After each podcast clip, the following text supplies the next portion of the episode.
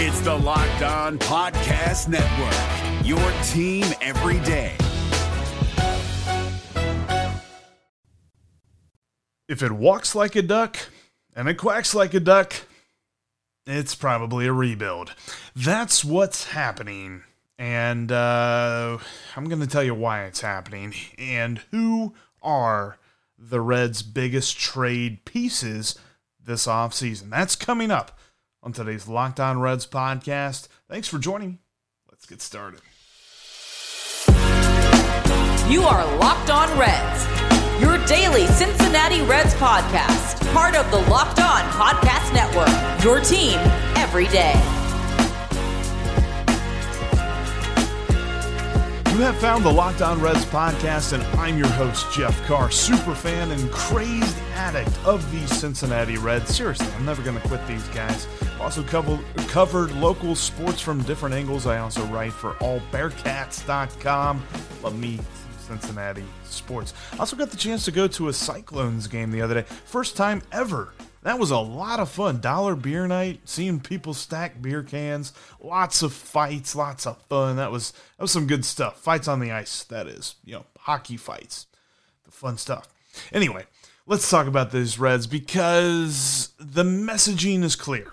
And I, I, know that there's lots of takes out there, and I agree with them for the most part that the next move will really tell us what's going on with this red team, but I feel like they've tipped their hand. They've said all the things of rebuild and this and that and the other. But uh, Bobby Nightengale has an article out in the Enquirer, and we're going to have him on next week here on the podcast to talk about that article and to talk about the Reds' current positioning and what they have told us uh, the whole realigning payroll and the whole we're going to make the budget and, and, and all that stuff and we're going to make sure that everything lines up. Definitely not the kind of thing that gets you enthused. Now, they could go out and make some savvy trades. They could go out and flip Castillo for a couple of guys who are young, controllable, very cheap guys, and the same goes for Sonny Gray. What's most likely to happen, though? I think what's most likely to happen is we're probably getting guys who are a year or two away, who are AAA, maybe even AA guys. And so we're going to have to recalibrate a little bit here, but more on that in just a minute. Here's why the Reds are in this position. Dick Williams was aggressive, and I will always say thank you to his tenure. Thank you for what he did in building a competitive Reds team. But if we're honest, and when we look at where the Reds are right now, his aggressiveness and how he was focused on winning now and not on payroll numbers, something this ownership group obviously took issue with. I've said it multiple times. It's very obvious that Dick Williams was stiff arming ownership whenever he was making all these moves to improve the team and make them good and spend the money that this ownership group is now saying they will go out and try to save this money. So that is why we are here. That's why ownership feels as though they have to cut payroll and they have to realign everything to their budget because it got all out of whack. It got all, oh, hey, we're going to go win ball games. We're not going to worry about the bottom line. yeah. Now ownership has control of things again because they have their dude, Nick Krall, in the general manager's seat. Again, that's no knock on Nick Krall. I get it. I understand. If they tell you this is what you got to do to get that promotion, you're probably going to do it. And that's what Nick Krall's doing. Signs of this happening stem all the way back to last offseason, where the Reds willingly took a step back when they didn't have to. I know they were saying pandemic and they lost money and this and that and the other. There were some teams that, like, just completely shunned that and went for it and spent money. Or you could be like the Braves and not necessarily spend a ton of money, but still be buyers, still go for it, not trade away important things and then create this hole for your team. The bullpen, while it was a question mark, was not a problem. Then it became a problem after they traded Iglesias and Bradley. And there we are. And honestly, when you look at it, they managed scared. They managed worrying about money and worrying about what the future was going to hold. There, there was something, a criticism that Ken Rosenthal had of the way that the Reds treated the Wade Miley situation, in that it seemed like it could have been easy to pick up that $10 million option and then turn around and trade him in spring training, maybe after the pitching market had dried up. You were able to then tout this dude who pitched really well last season and is pretty cost effective. But the Reds didn't want to do anything with that. They just wanted to make sure they didn't have to spend any money whatsoever, and they got rid of him by waiving him. They manage scared. Now, faced with the departure of one of their brightest stars from 2021, Nick Castellanos, who I get it. He so he won. By the way, congrats to Nick Castellanos. He got the Silver Slugger, one of three outfield Silver Sluggers for the National League. He officially received that award yesterday. His best career of his year, uh, best career of his best year of his career. Let's get that right. By far and uh, but and he said all the right things. He says, "Yeah, you know, we we have a great team. We have great pieces. Um, I would love to come back. Things like that." But again, this is about making money for players as much as it is for owners. It's just if a player comes out and says that it's all about the bottom line, then he gets destroyed. And for some reason, if owners come out and say it's about the bottom line, people try to defend that in some way. That seems like a double standard. Whatever. But faced with uh, his departure, coupled with the remaining question marks attached to high dollar sign players like Moose and Suarez, and, and, if we're frank, Joey Votto, even though uh, I still think he's going to be pretty close to what he gave us this past season and not like what we saw in 2019 and 2020. But uh, with all of that put together, all mixed in with an unwillingness to overpay for a championship, here we are. That's why we're talking about the R word. That's why I don't think it's uh, overly pessimistic to say that. And I, am not trying to be pessimistic because now we're going to take that, understand that. We, we've got to understand the point of view of the Reds ownership.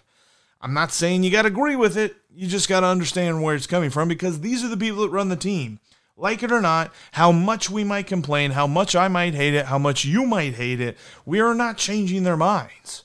So, to be a Reds fan, you've got to understand this is where it's coming from and this is where it's going.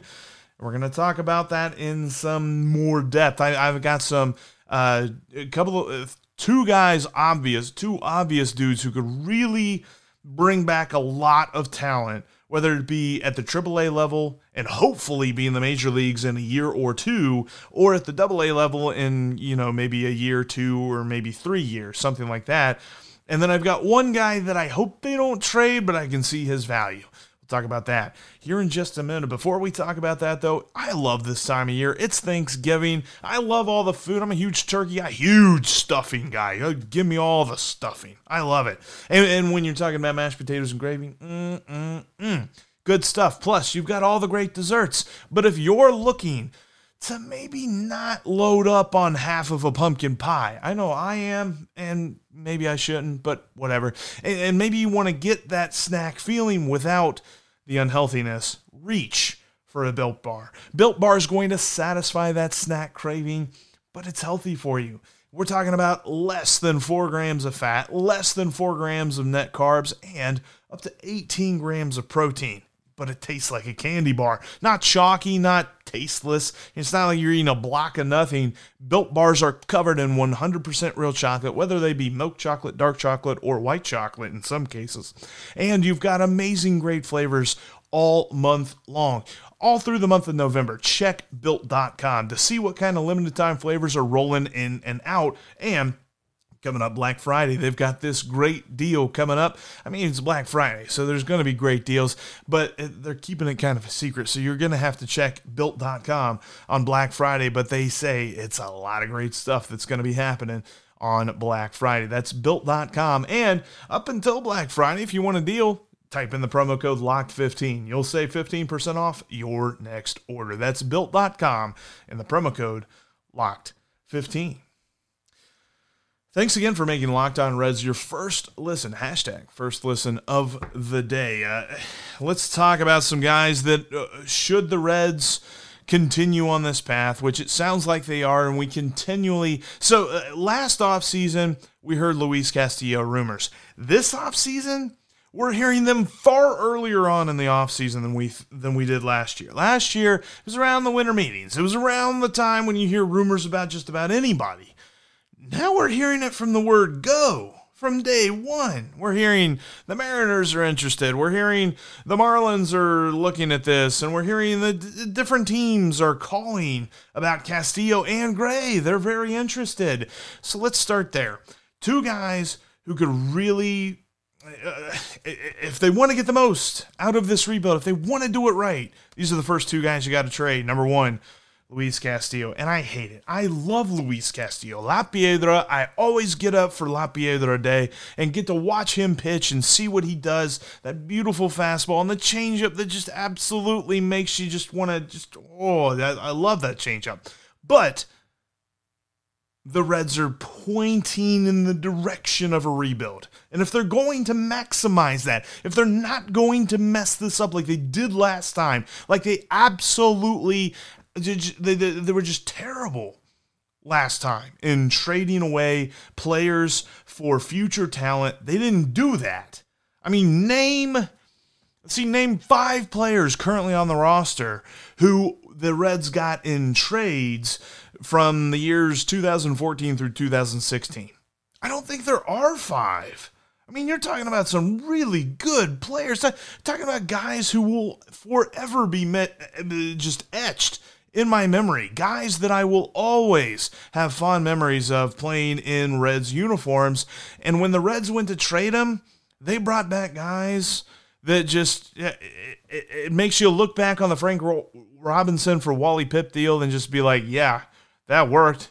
Or not Wally Pipp, but whatever. You know what I'm saying. Yeah, it, it just they were terrible deals. Yeah, I got I got that all wires crossed there. But they've got to hit this, and they can hit on really good trades with Luis Castillo starting off because Castillo is highly coveted. Whether you're talking about NL or AL, guys want Luis Castillo on their team because he has absolute obvious ace material. Whether you're talking about his stuff, whether you're talking about his mechanics, he's super healthy. He can keep it rolling and he's got 2 years of control. So you don't have to like trade for him and sign him to an extension immediately. You can work on that if you're the team trading for Luis Castillo. Plus, when you trade a dude with 2 years of control, you actually have an ability to negotiate a better trade. I know that the Reds, this was the worst thing that they did during that period of 2014 and 2016. They waited until a dude was at his lowest value and on his contract year to then finally try and think about trading him. I get it, the whole aspect of you want fan favorites to stick around, don't you? I want wins. I want a winning franchise. Fan favorites, that, that stuff will take care of itself. Like, don't stick the guys when they're past their prime or past their highest value worth of trading them. Luis Castillo, right now, his value might be higher at the midpoint of this season if he starts off the way that he pitched from June on last year, but it's pretty high right now and probably worth exploring some serious trades because I think you can get maybe one major league ready guy right now and maybe a couple of either AAA or AA guys in a trade for Luis Castillo, and you don't have to go about adding in this or that to try and sweeten the pot. Hell, maybe you can even throw in Mike Moustakas or something like that, get a bad contract out of here as well. I mean, that'd be an interesting idea. But uh, that's all up to Nick Krall. What else is up to Nick Krall? What he gets for Sonny Gray? Sonny Gray is the number two guy that I would trade out of here. He might be the number two valuable, but I got an argument with that here coming up in just a second. But first, let's talk about Sonny Gray. He's got five good innings in him. We've seen that. He is really good at pitching five good innings, and that is where Major League Baseball is moving. Too many people are just like, man, why didn't he go six? Why didn't he go seven? The game of baseball is moving to a thing where you've got a starter who pitches five innings and you have a stellar bullpen that finishes the other four. And you've got like a long guy, maybe he eats one or two of those innings and all that great stuff in between. So he fits the mold of pretty much all of the analytically ran teams around the league. Technically, he's got two years of control. He has a team option for 2023 in the realm of $12 million. Again, that's not a team option that they're going to pick up because if they didn't pick up Wade Miley for 10, they're not going to pick up Sonny Gray for 12. So you trade him, you get two years of control if you're somebody else, and I believe the Reds could get some good players back for Sonny Gray. Now, here's the thing that I have to say about value and about who they should trade as opposed to who they uh, could trade and get more value. The second most valuable guy, and I don't have a picture for him, but the second most valuable guy on the Reds organization that they could trade and get a lot back for is Jesse Winker. I don't want them to do that. I want them to build around Jesse Winker. I want him and Jonathan India to be the cornerstones of this lineup come like two or three years down the road. I want them to extend Jesse Winker, and I want them to build around them. And I also want them to build around Tyler Mahle, but we'll talk about that in a minute. But Jesse Winker, value wise,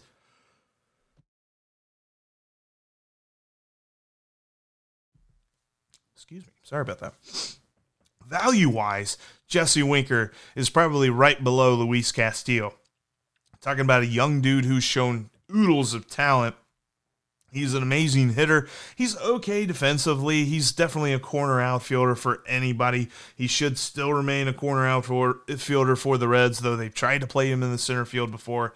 But he also has two years of control, and he's in the prime of his career. It's not as if he's at the end of his prime, he's right in the middle of it, maybe even right at the beginning of it. So there's two things here. They could get a ton for him if they put him in a trade but I think that they should build around him. And that's my segue into our next segment the guys who the Reds should buy into, the guys who should be part of this team's core whenever they are hopefully back in contention. Oh man, I really hope it's only like two or three years that we have to worry about all of this trading people away and getting people back who can help the future whatever. We'll talk about that here in just a minute. Before I tell you about that, though, I want to tell you about betonline.ag. Betonline.ag has a new web interface for the start of the basketball season and more props, odds, and lines than ever before. Head on over to BetOnline's number one spot for basketball and football that they've revamped Uh, whether it be on the desktop or the mobile site, set up your profile today and use the promo code Locked On. You'll get a 50% welcome bonus just for typing that in. That's Locked On 50% more on your first deposit. From basketball, football, baseball futures bets, NHL, UFC, and boxing, right to your favorite Vegas casino games. Don't wait to take advantage of all the amazing offers available for the 2021 season at betonline.ag. It's the fastest and easiest way to bet all of your favorite sports. Head there today, set up your profile with the promo code locked on, and get 50% added onto your initial deposit because betonline.ag is where the game starts. I want to close up today with some positive thoughts because we've talked about the idea of the Reds are probably looking to rebuild, and the reason that I say that is number one, number one, trust. I don't really trust this front office to go out and trade for major league ready ta- or major league talent right now. Major league ready is a different story. They are looking to fill this roster with as many minimum contracts, I think. They've not said that. They're not going to say that because Lord knows, if anything, realigning payroll even sounds better than that. But I think that if they had their way, if they could get a team that was at least competitive, that is fielded mainly by rookie minimum deals, like we're talking $575,000, $600,000 guys, then that's what they're going to shoot for. And I think that that is kind of a stretch to think that they are going to be able to go out there and make the deals necessary to keep their current competition level even with where it is right now. I think we're taking a step back in 2022. That's just going to happen. Change your expectations right now. I said it yesterday on the podcast. We were building this checklist of things for the Reds to do this offseason to make sure they make it back to the playoffs in 2022. We got to blow that up. We're starting over because it's totally different now. Because here's what's next they need to commit to a couple of dudes. Uh, when you talk about the three guys that I mentioned, the best trade assets that they have, I definitely want them to keep Winker. He just he'd be super valuable in a trade, but I definitely want them to keep Winker. The number one thing now that they have to do, I get it. They're not going for free agents. I get it. They're not going to go trade for more payroll. The one thing that they've got to do where they spend money is they've got to extend Tyler Mahle. They've got to sign a contract extension with him for at least four years. He should get a four year deal and they should hold on to him for the remainder of his arbitration eligibility, two years, and two years of his free agency period of his career. You sign him for a four year deal, you're in business. You've got your ace that now, since Castillo and Gray have been traded, Tyler Mahle is your ace of the staff. Then you can commit to more innings for Vladimir Gutierrez. You call up Hunter Greene and Nick Lodolo and install them into the rotation. None of this, well, they'll compete for a spot. No, we get it. These are the guys. These are the future. The, uh, Nick Lodolo and Hunter Greene are the future of Cincinnati Reds pitching. Let's just go ahead and call it what it is. Trade Castillo, trade Gray, really load up on some dudes and put Greene and Lodolo into the rotation. You'll actually get some people kind of excited about that. I, I would be one of them. And then the one free agent that they should go get is some sort of innings eater. We're probably talking about a dude who has an ERA around four and a half, maybe even five, but a guy who's going to eat some innings out of the fifth starter spot, at least for the first part of the year. Until you really feel like you've got somebody else that you can install, a young guy, or maybe it's a revolving door of young guys. But before you overextend some of them, bring in a veteran guy who's an innings eater that you can install. This is where I'm kind of thinking of like the Scott Feldmans of the world. I'm not saying that Scott Feldman be the opening day starter. We've already done that, but hopefully they get a guy like that and put him in the fifth starter spot. Don't ask him to be the ace. Tyler Mahle is the ace. You bring in some vet dude who can pitch fifth and no, I'm not talking about Jeff Hoffman. I don't want to see Jeff Hoffman starting. If anything, I want to see him relieving, and ideally, I want to see him pitching for a different team. That's just what I feel about Jeff Hoffman. We fans need to come to terms with the fact that they're not competing for the playoffs in 2022. I hate saying that. I get it. I it sucks. All right. I, I don't like it. I'm not here for it, but I think that's where we've got to retrain our brains. We've got to understand that Nick Krall is not going out and adding to this roster. Nick Krall is not going out and filling holes. Nick Krall, if anything's probably going to create some holes, but he's going to bring in young talent. That is where he needs to be uh, evaluated. That is where we fans need to hold him accountable. What kind of talent are you going to get back when you make these payroll aligning trades? Because that's what's going to happen payroll aligning and things that aren't exciting, but can help the future and kind of re steer this team into the future in a positive way. That's what we're going to be focused on here for the rest of this offseason, taking a look at what the Reds are doing. How does it affect the immediacy of this team, but also how does it affect the future? Because we're back here again. We're back here where we were. And like I'm going to be optimistic and say where we were in 2018, where it feels like we're close, but we're just not quite there yet. I'm not, I'm not into the pessimism hole right now where I'm thinking that this is like 2016, where it's like, oh, this is going to take forever. I, I, I think that they're close. It just depends on what Nick Krall does next. And that is where everybody has a little bit of worry in. Because I don't know that we trust him. I don't know that he's earned it either. All right.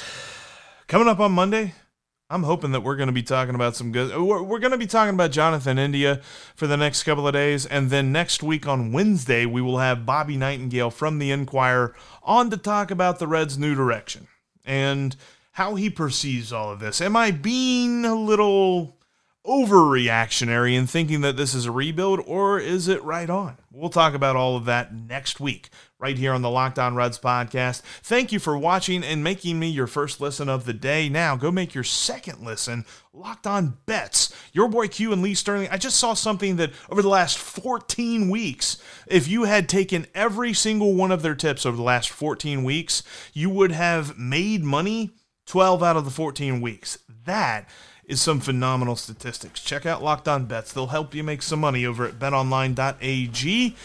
And just like Locked On Reds, we're free and available wherever you get your podcasts. Look, it's the off season, but you're we are Locked On Reds every single day.